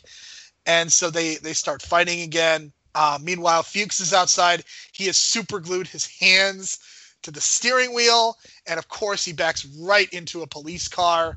And then we get Loach uh, coming in, shooting Ronnie. Uh, Loach is about to kill Barry when Ronnie round kicks him dead. Then police shoot Ronnie dead and uh, so that takes them all off the board. And then, kind of the ending of the episode is Fuchs telling Barry to get in the car and Barry hesitating. Uh, but Kevin, I, I do have to say the detectives and the police on this show, if there's one thing that's been consistent from the first episode, the detectives and the police don't really know what they're doing. And I, I, I texted this to you, Kevin. I said, you know, murder is essentially legal in the state of Los Angeles based on the quality of the detectives in this uh, in this series. That's probably my least favorite part about the episode is like nobody followed Barry as he was running to the back of the the store. Like, how did Fuchs just back into a police car and then just like he's okay to be sitting on the side of the store and and be his getaway car for Barry? Like, how is he not charged, or how is there not like a conversation about step out of the car? Wait, you can't because your hands are super glued to the steering wheel. Why is that? That's really weird. So some of that stuff, I'm just like, you're asking me to forget a lot or to just, you know, play along a little too much here. Which maybe you could say that the police officer is like, oh shit, there's a shooting in the store that we need to handle right now, and maybe that's valid. But it seems like because it goes from daytime to nighttime, that maybe more time has passed than we would have thought. I don't know. Just a weird a weird consistency thing, but I think the great thing is at the end is you've seen during this episode another flashback as to when they finally get home from Afghanistan. Everyone's going back to their families. It's Fuchs who is waiting there for Barry, and like they couldn't have made him more look like what like like the devil basically accepting Barry and and having him come into his life to basically lead him into this life of being a hitman. Very on the nose sort of aspect, and that's kind of what Barry is seeing when again Fuchs is asking him to get back in the car for them to escape the grocery store. So at least that part was was good. And I do like at least that Ronnie killed Loach with a roundhouse kick. It's like we've had enough bullet deaths here. Let's do something a little more fun. Yeah, the roundhouse kick was certainly unique, and the beginning of episode six is cleaning up some of that as there is a press conference announcing what happened to both the detective and Ronnie. And I feel like just like in the Simpsons episode, I feel like, and we'll never mention this again. Pretty much, but at least I do appreciate they have a press conference where they like, hey, here's what happened. We know it's a big public thing, so you have to address it. But we made a one to one tie, and that's that. I also love that the detectives are are trying to find out uh, what Loach was up to, and they're looking for the files. And then immediately after they leave, the box of files comes flying out, and it was Barry hiding. And uh, it's a it's a, a, very funny comedic moment, I thought. Oh yeah, it was very hilarious. Uh, so then we get Fuchs and Barry uh, discussing Gene and the fact that Gene gets him, but Fuchs rightfully points out that that Barry has killed Janice for his own self interest and it's uh it's basically Fuchs uh, living out the uh, the onion meme. Uh, you know the one uh, the when the worst person you know says something uh, smart. That's basically what Fuchs is doing here. Yeah, definitely. I think Fuchs understands Barry almost better than what Barry knows himself and what he does, and I or at least what Barry has been denying this whole time. And yes, Fuchs is also doing this for his own self interest because if he gets his best assassin back, there's more work for him, more money, et cetera, et etc. But I think Barry still needs that person in his life to maybe point out to him that you're lying to yourself. You need to realize what why you did what you did and come to terms with that. So the we go we get back into kind of the meat and potatoes of the of the season as uh as we get uh the Chechens uh they're kind of celebrating as uh as their training uh, seems to be going well. And again, we get the the competence of Barry. Barry is not only good at being an assassin, but also good at teaching people how to be an assassin. And because of this, Hank tells Barry that Barry has a clean slate. Um, and the, one of the most prominent trainees thanks him uh, for what has happened. And uh, yeah, I love the fact that Barry is not only good at assassinating, but he's also good at teaching people how to be an assassin. Kind of. I mean, I guess we we didn't see what he was teaching, and yeah, they're way better than they used to be. Uh, I kind of wish I could have seen more of what his technique was in getting people up to speed on on being better shooters and such. Maybe uh, maybe they practice the ten thousand hour rule, Kevin. That's that's also a possibility. Reading uh, Malcolm Gladwell's book and just uh, practicing. Ah, yes, the Malcolm Gladwell always always the right direction to go, and they definitely had ten thousand hours to to get up to speed. Well, I mean, they were they were dealing with Lily and Ronnie for quite some time. I suppose, but the celebratory dance, that was the best part that that certainly was the best part. So Barry is uh, is now going back to the theater, and uh, poor Sasha. Sasha's story is very bad. I, I, just want to point out the note you sent to me. Just the note is Sasha's story is bad. I mean, it is right. I'm not saying it's good, but just seeing that written out is so funny to me. So Sasha's story is where uh, she saw a horse in a city in England, and that that is a defining moment for her. Oh God, and it gets so bad in the season finale when they're doing it in front of the group and she's telling the story. Like, oh my, that's like second, maybe the most secondhand embarrassment I've experienced from Barry so far. I mean, that's one of those situations where you almost want Barry to just come on stage and kill Sasha, just so Sasha could not be embarrassed anymore. It makes you wonder if Barry could get away with his like amazing stage acting. Like no one would think that he actually killed her. Tough to say. So Sally has rewritten her story to reflect a greater truth. You know, that's that's kind of been the theme of this season is where they are they are talking about uh, the truth, and this is something that Sally is still very clearly uh, struggling in. But Barry says that they're gonna they'll figure it out during rehearsals, and Barry is is all gung ho for this scene and really trying to help Sally out. And that's the thing that I have tremendously appreciated about Barry is that yes, Barry is a bad person for for all the murdering that he continues to do, attempted murdering, all that jazz. But the thing that I appreciate so much is that his interest in Sally seems genuine. It it's it's not like he's just doing this to fuck her or like he's just doing this for superficial reasons. Like he is genuinely trying to make a connection with her and genuinely trying to help her, and that's something that I really like. Yeah, and I I like that too. If we think about the flashbacks in season one or like um, um his daydreams in season one, none of them were ever these like super romantic nights of like hot passionate love or anything. It was about being in the grocery store together, having a barbecue, their future where they're they have kids and are at photo shoots, or even like the future where there's teleportation and there's a ton of uh, Academy Awards on their shelves. It's never about like lustful passion or anything. He does really feel to genuinely care about her and her feelings, and I think that's a perfect way, not only to show Barry's. It's it, it's like a perfect way to show that Barry cares about her and that that's what he really wants out of life is to be a normal human being and he just can't escape this this hitman life that he's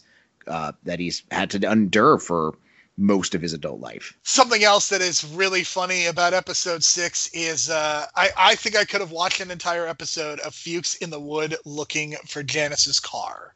I think I could have done that. Just just a lot of physical acting on Stephen Root's part, and it's it's so great. Like Stephen Root, I, I think we've talked a lot about him in ep- in season one, but here just having to talk his way out of the things he has to talk his way out of, just the physical performance in this. I mean, this is uh it's a great showcase for him. And just the way that he is running into dead ends, having to stay out in the cold woods at night, uh, just really good stuff across the board. And eventually he finds the car with Janice's body in the trunk.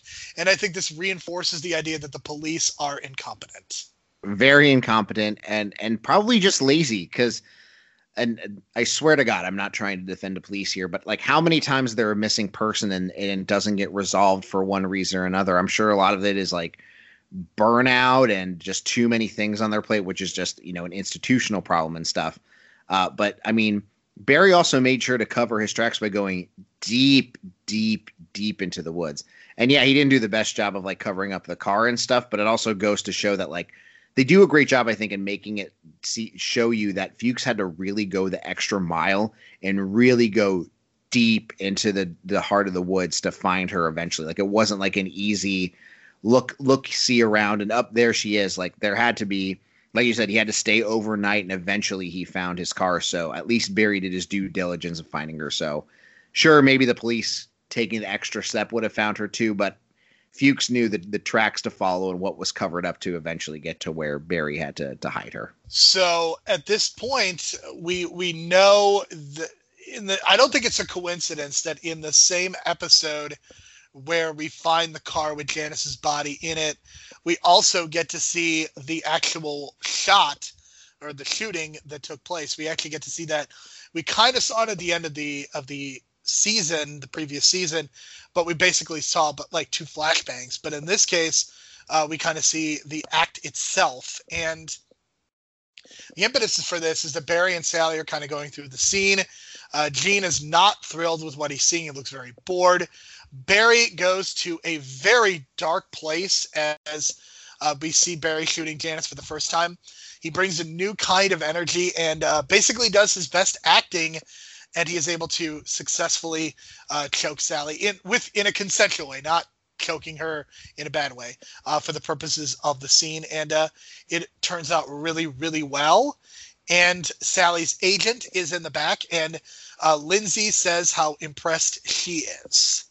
So uh, a lot going on, but uh, but a very good moment for Barry's acting, but also for Sally successfully uh, kind of putting forth her scene and now apparently ready to tell her truth. One of my favorite scenes in the entire series is Barry going to that dark place and finding where he needs to.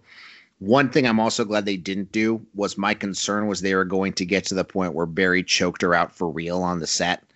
Um, and you almost think that here that it happens, but it just turned out to be really amazing acting by Sally here. And yeah, it just goes to show how interplay is so important in acting and how Sally got to do this. And it's so great that her agent was there to see it and see, like, now I know what potential you have.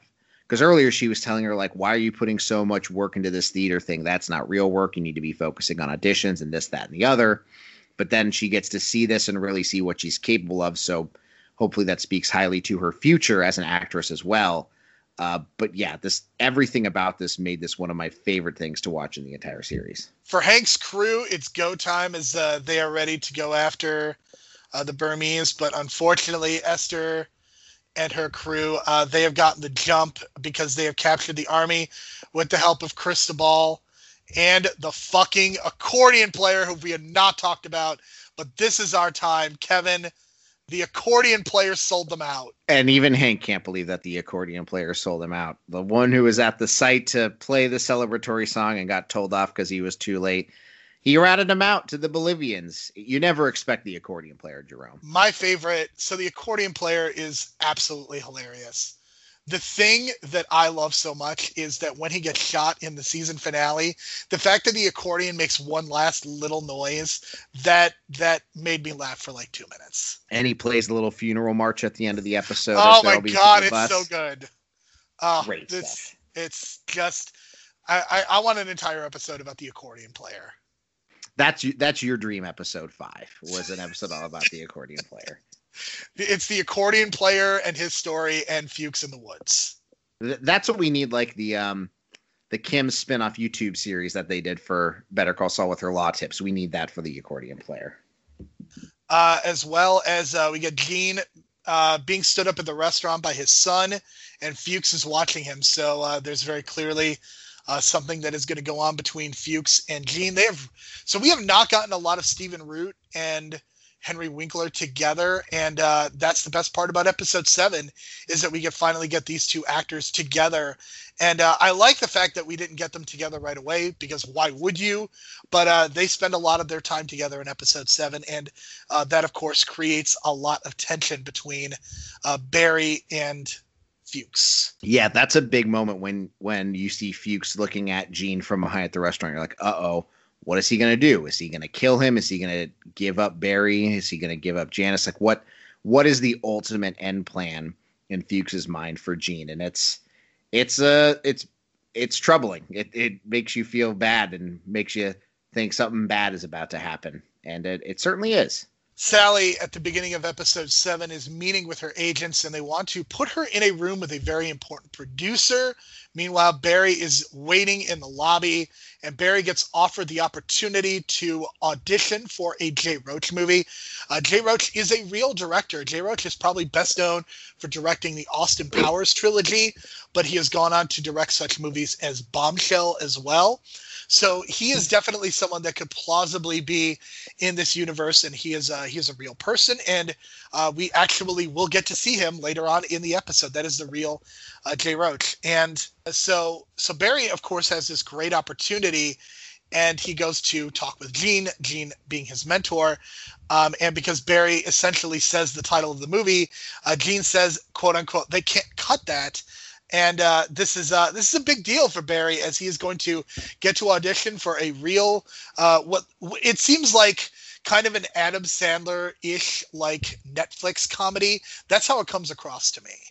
Yeah, it, it definitely feels that way. And lest we forget, Jay Roach also directed Trumbo with uh, Bryan Cranston, so a bit of a bit of a tie into our shows, even if it takes a little bit of a leap there. But I also think it's hilarious that Sally's been working her ass off in the theater to get anything to get scraps to finally get her her agenting there. Gene has this great theater company, but in the real world, he's getting background roles or even just getting auditions for those roles, but not getting the roles. Barry is standing in a lobby and just happens to be the right height, and he gets an audition for a lead in a comedy movie. That just seems to also probably speak to some real life LA experiences as well. You know, it's definitely one of those things that feels almost a little bit too real in a way. So I, I very much appreciated that they went there, and it feels very plausible. And we kind of get Sally going through her frustrations in a way, and uh, we could talk about those frustrations and kind of what she is doing in a few minutes. But let's talk about uh, the fact that she does get picked on. She gets to play a lead. Unfortunately, she is a lead in a in a show or a movie that what amounts to a revenge porn scenario. That's what she calls it. And uh, even the um, even the tagline for the show is "It's that time of the month for revenge." And Sally passes on it. And uh, the note that I made about this producer, whose name is Aaron Ryan, there are a number of producers it could be based off of, but Kevin, Aaron Ryan is the type of person who would be getting an expose written about him in 2021 for his abusive practices. Yeah, definitely. And Sally and and this I mean, first we have the guy who wants to fuck her in season 1. Now we have the one who can't see past very shallow on on the surface roles for her. Even if it's a lead, it's something that she hears and is just like not excited about, doesn't want to be talked into. And when she passes, even her agents think she's insane. And it's it's her realizing again that she wants to do something she can be proud of, something that maybe has a little more meat on the bones, a little more art to it. And so I say good for her for for passing on the roles, but again, it's one of those instances where it's like, okay, if you're going to pass on these certain things, are your agents really going to be behind you? How many of these roles are are going to come up?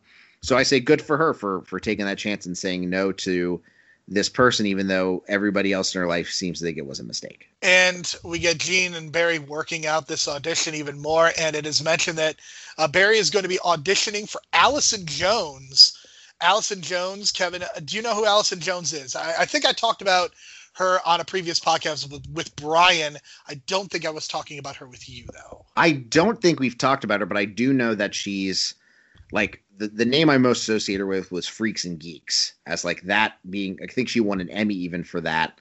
And then, of course, that goes to Undeclared, both Judd Apatow properties and a bunch of other stuff pre and post that, like Fresh Prince, uh, Brooklyn Nine Nine, Parks and Rec, Curb, Good Place. So there's that tie in there too. I think even maybe The Office she was in for. So yeah, she is a, a one hell of a, a, a a casting director with all those uh, shows and more under underneath her belt. You know, it's one of those things. Even though Freaks and Geeks was not necessarily a successful show, it only went one season, thirteen episodes. She could have retired off of that and just been like, "That is my masterwork. I am now done and retired." Like putting that cast together alone, like that is that is that is Hall of Fame worthy. So uh, she does get a brief cameo uh, in this episode, as a matter of fact, and it was it was good to see because even though she's kind of behind the scenes. She probably doesn't get the credit she deserves, and she has probably had a tremendous impact on the shows and movies that we all watch on a consistent basis. 100%. And she doesn't seem like somebody who, even though that's the case, is like, hey, look at me, give me credit for this. I, I don't get that impression from Allison Jones at all, which just makes me like her even more. And it's great to see that she does get some FaceTime with Jay Roach here. I have to imagine that like that scene for Sally was like right in name of director and casting director we can get in for this show here, and they got Jay Roach and Allison Jones. And I think that's a great and very realistic type of thing that Barry would just get plucked to be put into. I don't think like a Scorsese or someone like that, that would have been the case. But for a comedy movie like this, where they literally just need someone who's taller than the other person on the poster, that's that feels perfect and very Hollywood. Man, yeah, uh, absolutely. And I think this episode also has Sally's finest moment as uh, she talks about kind of being real while running lines with Barry and she gives this monologue and in this monologue you see a gambit of emotions. You not only see jealousy which i think is a huge part of it but i think you see the anxiety you see the happiness because one of the things that she mentions she does mention the fact that she is jealous of barry but she also goes on to say that she's happy for him as well. And i think that is really important that you don't just feel one thing all the time towards somebody or there is a conflict but I, I, it feels real. Like it feels like you can be both things, especially in acting. I can imagine like you are happy for your friends when they do well, but you're also kind of jealous because they're getting opportunities that maybe you're not getting. So this is a monologue that I think is very nuanced in the way that Sally kind of comes across. And I I think that just having to get this in however many takes it took, I can't even imagine because she is just it's not just that she's emotional, but it's that there are so many emotions that are boiling up in this monologue, and it's uh, it's really great. Uh, a really great scene, a really great showcase. And the irony is that I can imagine someone using this monologue for an audition, which is ironic given the show this what the show is about. I think about that all the time with some of these scenes where it's like weird to be like this show that's acting that's about aspiring actors and how good those scenes are. And yeah, it was a great monologue from her. And I think there's also a little bit of truth in there about like, I'm jealous of you, but happy for you. But do I have the right to be jealous because I just got offered this great role and I turned it down and that may cause me a representation? So it's so many emotions in there at once that has to be so hard to uh, to process. But I don't blame her for being jealous or even a little mad at Barry for being like, you just started this and you could be cast in this lead for this comedy. And I've been busting my hump and all I get offered is this TV show that's so not nuanced in any way, shape, or form. And I feel like lesser than. And yeah, it's it's a lot. And I'm glad that Sally is able to put that truth out there and let Barry feel that. And Barry doesn't process it the best way, but I feel like just getting it off your chest is has to be very therapeutic for Sally. Absolutely, and uh, let's talk about Hank and the uh, the Chechnyans as they are they are zip tied. They're in a bus and uh, they're about to be burned alive. And Hank is also monologuing, but his monologue is not nearly as powerful as the uh, the other Chechnyans are breaking loose. They are escaping the bus I think something that this show does very well, and it's something that could get very easily lost, is not just the way they shoot comedy, but the way they shoot action is really good. And the fact that you can have a geography, you have a sense of where of where everybody's at. I love the fact that they have they've almost become hyper competent at what they're doing in the way that they escape and they basically murder everyone and they take over. It's uh it's fantastic. I uh I really love this scene both because the fact that Hank is kind of very depressed and uh, kind of monologuing, but he also talks about after the fact getting everyone Ubers, which also tickled me uh, to no end. And they, of course, kill the accordion player, which RIP accordion player, you will be missed. You really had uh, a lot of feelings about this accordion player. I didn't realize. I mean, so you know, it's uh, he's a really important man. I mean, music is uh, music brings a lot of joy to our lives. I guess that's true but yeah, I love that he's monologuing, nobody's listening. They all escape, but they don't bother to help him out till after the fact, and the the, bus is set on fire, and he's there, and he's very calm about it.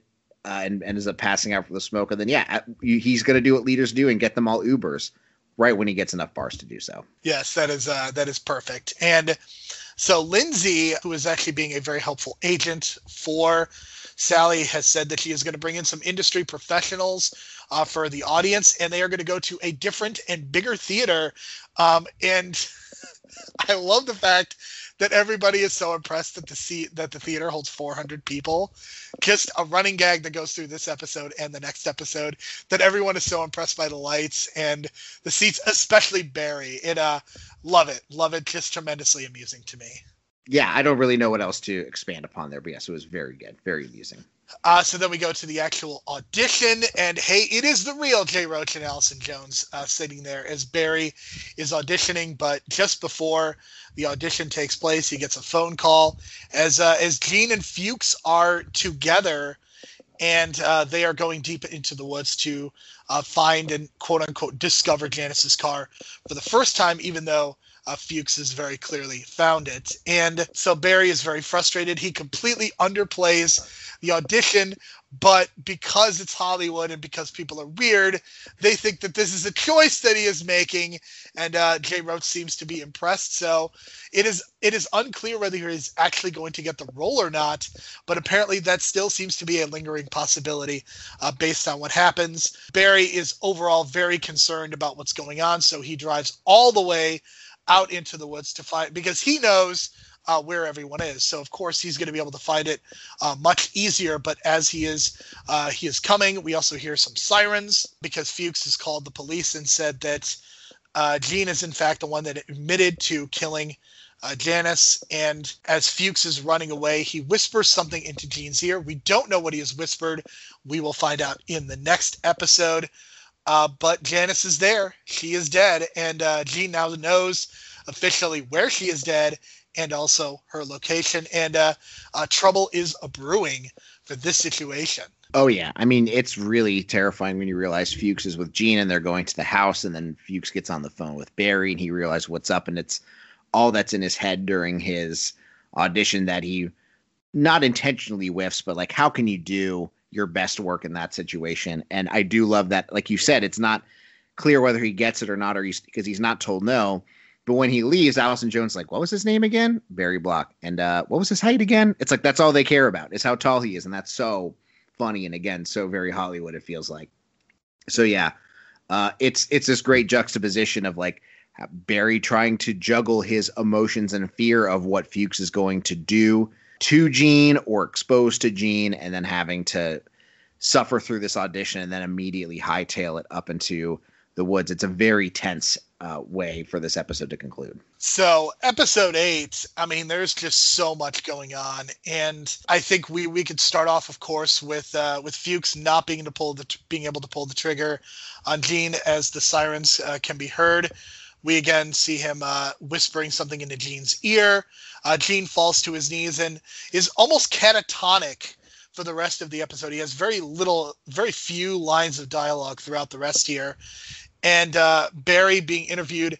Detective Mae, we have not really talked about her, but she was a key part of this season, especially in some of these interrogation scenes. Uh, Detective Mae is very bad at her job. She's very amusing to watch, but really not a good detective. We don't really know much more about her because she only has a few scenes, and she's definitely there to be a little bit like. I mean, bum- she wanted to go to Cleveland for God's sake. How good? how good she can she be? True, true. But I do love that she's like talking to Loach in the first few episodes. He's like, "Yeah, it's harder with you and your wife, but at least you didn't have kids." Oh shit, you did have a kid. Like something about that just really cracks me up. But for her, also when Barry's like, "Can I go now?" It's like, "Oh no, we're we're keeping Gene because we think he killed his girlfriend." Anyways, like just I no lo- be- I, no bedside manner to her whatsoever. Well, it's also one of those things where they say there's no evidence to suggest that there was because Fuchs is Fuchs is kind of playing the role of a, a, fake private detective, and they said there's no evidence to suggest a third person was there, and I was like, really? Because these seem pretty prominent. You're telling me there are no footprints? Like he ran away pretty sloppily. Like I just it it it was really strange, and I, I, guess if the theme and the purpose of the show is to say how incompetent police are, I guess this kind of works. But it uh, it it stretched a little bit of it stretched credibility a little bit for me. And you'd think they would have found the pin in there earlier. Like there wouldn't even be this thing with Gene if they had discovered that earlier on. You know what I mean? Like I know there was the phone call and stuff, but very very peculiar this whole setup. Yeah, so the cops do indeed think that Gene has committed the murder. Uh, Barry ca- calls Fuchs and, and says that he is a dead man. Barry is very clearly not in a good space, but Hank is in a good and new space as he has gotten them a new house. They go through all the doors, and poor Hank is left alone. And Kevin, this uh, this this new house seems perfect uh, for the Chechnyans, as uh, they seem really ready to settle down. There's a lot of room this is a this is a great potential stash house, Kevin. I can't see what could go wrong. I don't see anything that go wrong either, and I couldn't help but think uh, back to Better Call Saul when the Germans come to do the job and they bring them to this uh, new house where they're all going to live, and all of them are just concerned with something else and not listening to Hank. It made it made Mike. It reminded me of Mike or trying to keep all the troops together and bark orders, but they're all kind of, I don't want to say not taking him seriously necessarily, but they're all kind of focused on their own other things. Now I just want to see a show where Mike Ehrmantraut takes Hank under his wing. Wouldn't that be something? I mean, they're both bald. That's pretty much the only thing they have in common aside from just, uh, I guess, both have killed people. I mean, how entertaining would it be to have Hank and Mike in the same scenes together? I'm thinking of just the amount of times Hank would have handed uh, or shown Hank a piece of paper that just says "don't." just like tweeting, right? Don't. Yeah, heard heard you were thinking about getting into a relationship with the Bolivians. uh, so apparently Hank also is going to be replaced as uh, somebody above him named Batir, which I'm sure amused you to know and the fact that there was a ca- character named Batir. I was going to ask, did your uh, word auto try to autocorrect to something else? Yes, uh, it, it may or may not have done that. I will neither uh, confirm nor deny. Uh, Hank is going to be sent back to Chechnya, and I would imagine he is not going back to Chechnya for a vacation. No, I, I certainly would not think so. Uh, so Barry gets to the new theater that has 400 seats, and he is overly impressed by this. So this is the, what. So how they frame this is, in order to get industry professionals there, they call it a quote unquote diversity showcase. So everyone would be afraid to not RSVP.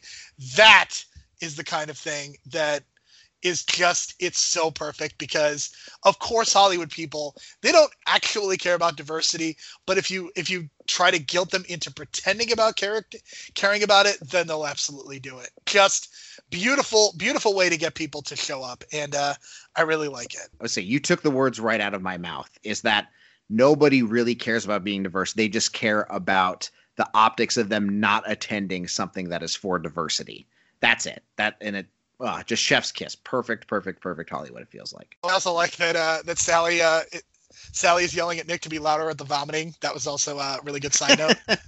As she's all all she's very tense about the whole evening. Yes. Oh man, just uh, just some great Los Angeles humor in this. Uh, uh, so we get the Chechen gang uh, as they are as they are kind of preparing for what is to come. Uh, Fuchs says that he needs an army. Uh, and Barry finds out that Gene has been arrested and calls Fuchs and uh, is once again uh, just being very f- threatening. And so we get to the night of the of the the big the big event with all with everyone there. We see we see some of the other stories. And Kevin, what is my note? Uh, Sasha telling her her story and not being successful. Yes, and all the stories are generally terrible. Just reading that, like, and thinking about it, like the oh my god, the one actor who's trying to tell like the story about being like I was four, got ten at the store, or like at age six. Like um, I want to like curl under my desk into a ball just thinking about the the awkwardness of those scenes. Can you imagine being an industry professional or being anywhere involved in this business? The shit that you have to see, like monologues and whatnot. Like I just I can't even imagine being a part of it the money better be as good as it seems to have to endure that stuff. And the drugs. Can't forget the drugs. Can't forget the drugs. But that's exactly what I was thinking watching this, like all these industry professionals. I was like, think about like this is their evening, like, and this is part of their work. And it's like, just think about the families they could be with or the actual successful stuff they could be doing. And instead they have to sit through this BS because of the optics of not going to a diversity event. What well, a world! And, there, and there's also the possibility, like there might be one great story out of, you know, let's say they're like ten or fifteen. Like maybe 12 to 13 of them are going to be utter trash. One of them's going to be okay. But like maybe you discover like one person who is just going to go on to be the most successful actor that's ever been. So that's that's literally what you're sitting there for. You are sitting in the possibility that you are going to see like one great story. Right. The the FOMO of, oh, if I don't go, what if I miss out on this great person? Another agency or whatever scoops them up. Uh, so we uh, we kind of go back as uh, as Hank and Hank and Fuchs are talking. Hank calls Fuchs and Barry Fleetwood Mac, which is it feels just dated enough, but it also feels kind of plausible too. Just uh, really great stuff. Uh, so Cristobal and his gang arrive as Fuchs comes out to talk to them. Fuchs brings Cristobal and Hank together and uh, I guess here we are seeing kind of the intelligence and what Fuchs is able to bring to the table. Fuchs is not Fuchs is a talker. He's kind of a bullshitter, and that's the thing that that makes him so great. And in a way, he's kind of the Saul of this universe because he's so good at kind of weaseling his way. Probably should have been dead a million times on this show, but keeps surviving because he's able to wait it. He's able to talk his way out of things. That's exactly what I was about to say. It's like it's surprising he's still alive, but he also seems like he's that person who can talk his way out of a lot of things and also talk himself into a lot of things with being friendly enough with the Chechenians and the Bolivian relationship so they won't kill him, even though they probably rightfully should. He he just has that way about him of getting on everybody's good side and being trustworthy and all this stuff, even though deep down he's definitely not. So we uh, we go back to the theater, and uh, Sally is very nervous, and Barry really isn't speaking. He's got a lot on his mind, as you would imagine uh, and it comes to where Sla- Sally just slaps Barry in the face. And uh, Kevin, I don't know about you, but there was definitely a moment of oh shit, shit is about to get real. So we uh, the scene starts and we we stay with Barry, and the focus is not on Sally, but then Sally goes completely off script, tells Barry off. Barry walks away, and basically Sally decides not to tell her truth, uh, but she she portrays the lie. She portrays the lie of actually standing up to Sam. And after the fact, she is very guilty. Lindsay rightfully apologizes for kind of putting Sally in this situation. but the other people at the agency call Sally brave for what she has done, and even random members of the audience are walking up to her and saying that she is a very inspiring human being. So now Barry and, Sally are both caught up in their own lies.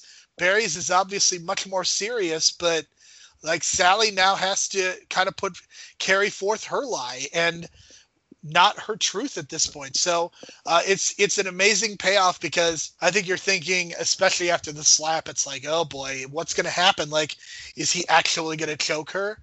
But it it very much just gets turned on its ear, and now and now Sally is the one that's carrying her own lie. Yeah, I love that scene in the lobby when it's her and her agent just looking at each other, and and both of them look like very kind of like sad about what's going on, even though she's has these people surrounding her that can't wait to heap her with praise for her performance and her bravery and uh, all this other stuff. And it just feels very hollow. And it's such, and again, I think that's what it's a, it's a putting a, a lens on Hollywood where like, we don't want honesty. We don't want your truth. We want you to be what we think sells and what resonates with people most of all. And that's what you're going to have to be to be successful. And I think this is going to put Sally at a crossroads going into season three and going forward. So Gene does get released. He is free to go, but he kind of remains in this catatonic state. Barry is able to contact his son on the phone. The police finally discovered the Chechnyan pin found in the trunk. So now they've assumed that the Chechnyans are the ones uh, that have killed Janice. And how is this all going to pay off? Well, Kevin, Barry snaps. And when Barry snaps, people die. Barry, after not killing anyone this entire season, he lays waste to a lot of people. So he walks in the room, immediately shoots Esther in the face with the bullet that we saw in episode one, goes fucking wild. He kills everyone, including all of the poor Chechnyans that he trained. And uh, this is a great. It's it's such a well executed action scene. Fuchs is trying to escape because that that's that's really who Barry wants to kill but Fuchs is trying to escape the Chechnyans. They basically steal him and capture him. I don't know. Are they using him as like a bargaining chip? That's that's kind of how it came across to me. Possibly. Uh, it's it's never explicitly stated, but I do think bargaining chip is a really good thing to assume. I also love the fact that that nobody can kick a door in properly on this show, and Barry does it at one point, and he only kicks the bottom part of a door. So right. That was also great. I bet it's way harder than it looks in the movies and stuff, and so I'm glad there's some reality to that here. Like Fuchs does not seem that type of person who could kick in a door with ease. Uh, so the bullet that's sent to Hank was used on Esther, of course. Batir arrives. And Kevin, you know it. Hank is basically the only one alive because he hit himself properly. I don't know how much they're going to be able to get away with this though. Yeah, it feels like it feels like like the rubber has to meet the road with Hank in season three. I feel like we'll see. I mean, Hank's a a, a man of mystery. I like that he's kind of laughing with the with Batir and then goes back into hiding because who knows how Batir's going to react to seeing all this stuff. But good stuff with the bullet, real good stuff with the pin. That's very quick thinking by Barry to use the pin that says his debt has been paid by the Chechnyans and throw it in the trunk to give that connection there. So I talk about how I think the best Hank is when he's tied to Barry. How do we keep him tied together? Here's how you keep him tied together going forward. So we end the season and the episode with Gene flashing back to his various moments with Janice is is just kind of lying be- lying in bed after kind of what has to be a, a traumatic period of time. And that is when we hear what Fuchs whispered to him, Kevin, which was Barry Berkman did this. So yeah, and it's a it's a very powerful moment, and he sits up and says, "Oh my God." Now this could go in a lot of directions. On the surface, it might seem very obvious. So Gene's going to think that Barry did this, but like there's no evidence to suggest it. So this could go in a lot of different ways, and it's pretty remarkable. This episode aired two years ago. We have not had a third season of Barry. So this is a big cliffhanger that we are going to need to address whenever season three comes back, hopefully in the fall or the spring of 2022. Yeah, it kills me that this aired in March 2019 and I was dying for season three and damn COVID and all that stuff. We're we're still sitting here waiting for a for a payoff to this. So I know a lot of other HBO shows had been put on pause for that and for the best, I, I would say. But man, I rewatching this made me just want another a season three so badly, even more so than I did because you know it, enough time had passed where I hadn't had him on the top of my mind, but now that we rewatched it uh, for the website, it's it's making me very itchy to see the payoff to to all this stuff and what can come next. Because you're right, I don't think it's just an immediate. He believes that Barry did it, and that's that we'll see if maybe when we start things, Barry's a successful actor in comedy. Maybe Sally's a successful actor and miser- actress and Miserable. We'll see how Hank and Batir work out. But there's so many things that I'm so curious to see how they're going to work out in season three. And pres- like you, presumably they're they're maybe going to begin. Do we know anything about the shooting itself? I know the the writing's been done. Do we know anything about producing, shooting, any of that stuff? I think season three might be in production, but we'll uh we'll see. I mean, I would have to imagine that a lot of shows that were postponed are actually back in production. Like Better Call Saul season three is in production. Succession is in production. So I, I have to imagine that some of these shows are going back, and I know that this show is is a big deal. You want to be in the Bill Hader business, and um, yeah, and HBO also wants content desperately. So I have to believe that this is a show that's going to be one of their one of their priorities. I would imagine, especially given they don't really have a lot of other comedies. I think Insecure Insecure is going into its final season, so I imagine this is a big deal, and it's uh, with good reason. I think season one was good. I, I think season two was even better just because of the way that they were able to kind of dig into the characters. I like the fact that they didn't shoehorn in new characters, but they really just dug in on Sally and Gene especially, but even Fuchs to an extent. We got a lot more time with Fuchs and Hank and Barry. So uh, just some really good stuff. And and the ancillary character, characters that were added seem to have a purpose and they were not focal points of the season. Like I'm thinking specifically of Leo, who is Gene's son, but who only was in a couple of scenes. Right. So there can be a lot with that too, because the, the end of the season, Barry is on the phone with Leo checking on him and he says, you know, hey, can you tell your dad something? Tell him he was right all along. And I do think people can change. So I think we're going to see Leo and him uh, grow closer, hopefully in season three going forward. I want that for for Gene, and I want that for Leo too. Um, and in terms of comedies on HBO, I haven't seen the first season yet, but I know Righteous Gemstones was very well received, and they were two episodes in the shooting when COVID shut everything down. So I think that'll be a big thing to come back to as well when when things get back up and running for HBO. For sure. So, Kevin, any final thoughts on season two? I know that we both really liked it. I know that we are both anxious for a season three too. I think this ended very strong. There was some stuff in the middle that I maybe thought like the Chechnya and Bolivian stuff wasn't doing it for me. Um, but I think they they tied things up so well, and they left me with so many things that I'm really excited to see in season three. And especially now seeing how well they handled things from season one going into season two, it makes me even more excited because I have a lot of faith that they're going to do a lot of good with the characters we've seen. And if anybody gets introduced, it's only going to be because it's critical, not just to do it for the sake of doing it. So, and it seems like, again, Bill Hader and Alec Berg are putting a lot of care and attention and time into the show, especially Bill Hader having uh having so many roles in it. So I have a lot of faith it's going to be great. I'm excited we covered it for this podcast here, and I'm very excited for season three. Maybe not as much as Better Call Saul season st- six, but still very excited.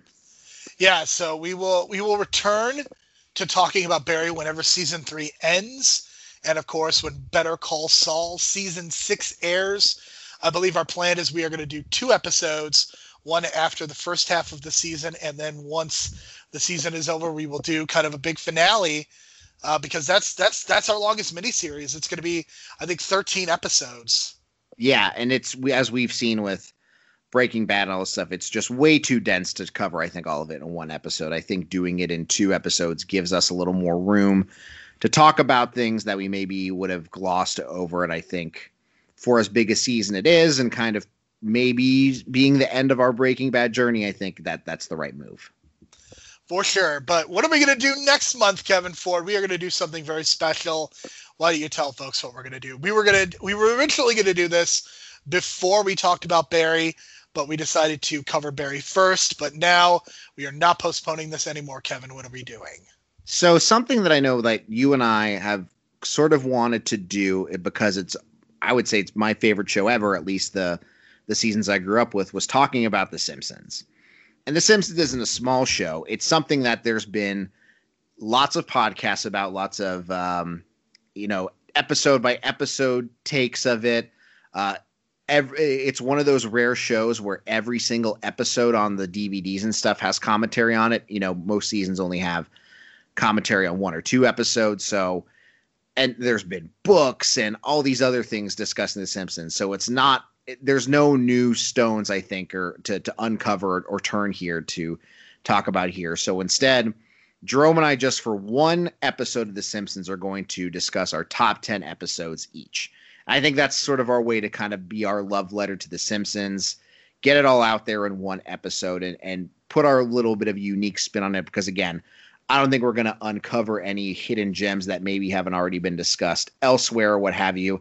And I also think going episode by episode would be w- quite the task, especially when it's a lot of it would really be just talking about you know, recite us retelling you jokes already in the episodes there. So I think that's going to be our take there. And I'm probably going to cheat and have some honorable mentions too. But that's going to be a lot of fun, I think. You and I discussing our top 10 favorite Simpsons episodes in August. Yeah, I'm very curious to see what the overlap is because I think there are literally like a hundred episodes that could possibly be in the top ten. It, it's remarkable. So my girlfriend has never seen The Simpsons, so we've been watching it together, and fortunately, she's loved it, or else that would have been troublesome. But like we just finished season eight, and I'm like, this is basically a greatest hits. Like it's like almost every episode could be in my top ten, and it wouldn't be a shocker. It's really remarkable how good like that in season seven and before that are, and then season nine you start getting into some trouble, but still it's pretty strong. But I think it's it, you can really see where it starts to get into that like these are good episodes, but like you're really not in the top 10 area anymore. But this is a lot of discussions we'll have in the Simpsons episode, but that's going to be a lot of fun for us to just sort of have a more loose discussion of uh, one of our favorite TV shows ever. Yeah, I mean, it's we are not going to uncover anything new. There are billions of Simpsons podcasts out there. And I think it's harder to talk about comedy because it's like, oh, this is funny. That's yes. really all the analysis that you need. So that's why we have not covered a lot of comedies. Barry is more of a dramedy. So I think that's how we've been able to get away with it. But very excited sure.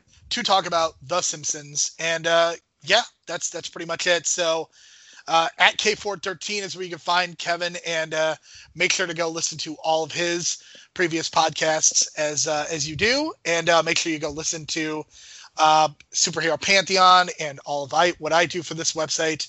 Make sure you go check that out. So for Kevin, my name is Jerome. Thank you so much for listening. We will talk to you again next month when we talk about The Simpsons. Hey, Jerome, you shitbird. Want a little pie?